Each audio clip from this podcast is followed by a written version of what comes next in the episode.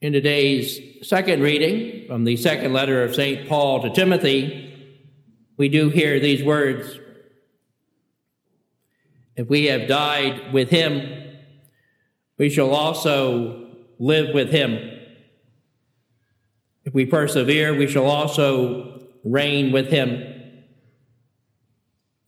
But if we deny him, he will deny us. If we are unfaithful, he remains faithful, for he cannot deny himself. In the sacrament of baptism, we are buried with Christ. In that sense, we die with him in order to one day rise with him. May we meditate upon that often May we live our lives, may we live this day and each day of our lives as if we were going to meet the Lord Jesus by the end of the day. If we were to meet him by midnight this evening, how would we prepare over these final hours of our life? For me, I certainly would treasure each moment. But certainly for each of us, should we not do that each and every day?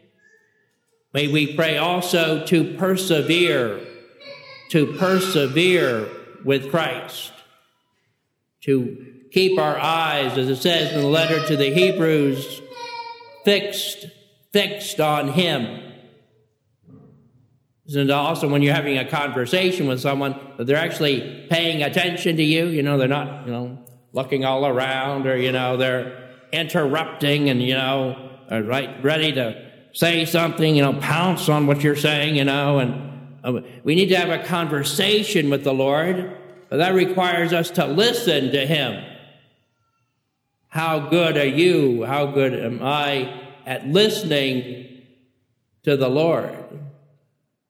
And then are we courageous enough to do what he's asking us to do? He's been speaking to us in the past 24 hours, that's for sure. Now, again, whether or not we've heard him, that would be up to us. But he's been speaking to us. And it goes on, this passage is very tough words, these next, next words. But if we deny him,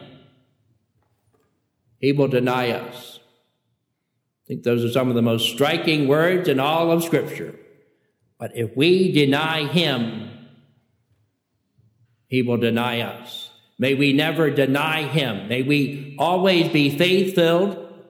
And yes, in this setting, it's easy to be faithful. It's easy to be faithful, right? The call then is what we learn here, the time that we spend in the church, the time that we spend in our communal prayer, the time that we spend in our personal prayer, then it's a reflection when we go out to meet someone else. We truly are listening, listening to that brother, listening to that sister. And that ties in with this gospel passage about all 10 of the lepers, all 10 of them were healed.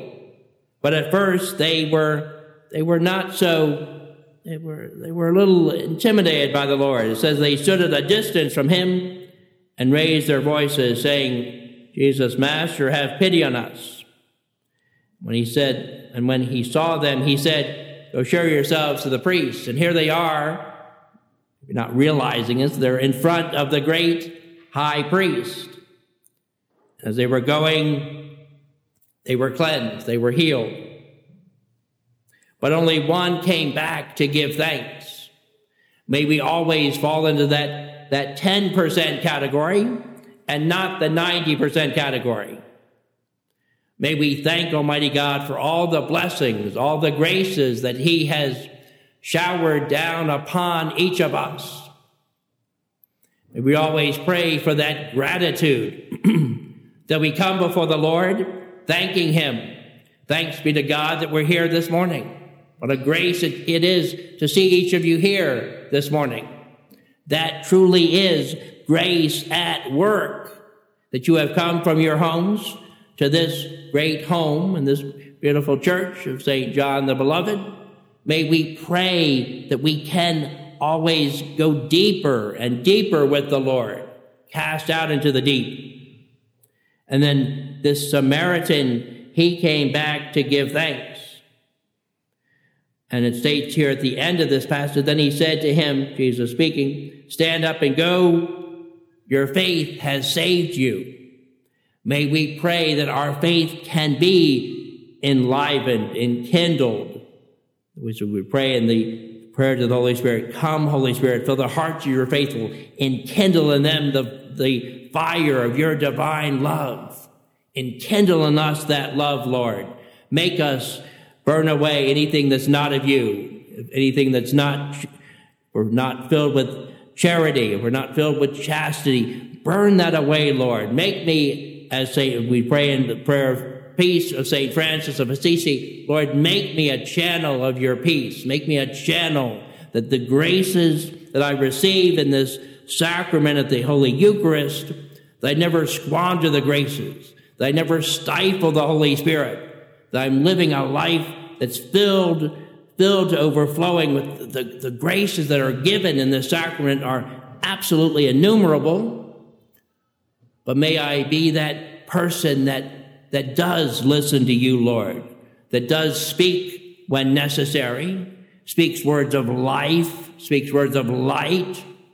We're all living this way, friends. We will take note that our lives are different people will say, Oh my gosh, you're different. What's, what is, what's up with you? Do, do our eyes reflect a, a, a love for the Lord? Do we look at another brother or sister, particularly someone in need, and do we extend that hand? We are the hand, we are the feet of the Lord Jesus. And in living this way, we will be never, of course, denying the Lord. We will know, we will be, we will be looking for every opportunity to proclaim his name to every person that we come in contact with, and always setting a wonderful example. And by doing this, we will truly be living out our particular vocation, whatever that is, because ultimately every vocation is rooted in the virtue of love. If we're doing all this, friends, we will be filled with love. We'll be filled ultimately with the two great commandments, love of God and love of neighbor. I pray that we take these words to heart and that each one of us never denies the Lord, but we persevere in running the race that lies ahead. For indeed, eye has not seen, and ear has not heard what God is preparing for each one of us now for all eternity. Amen.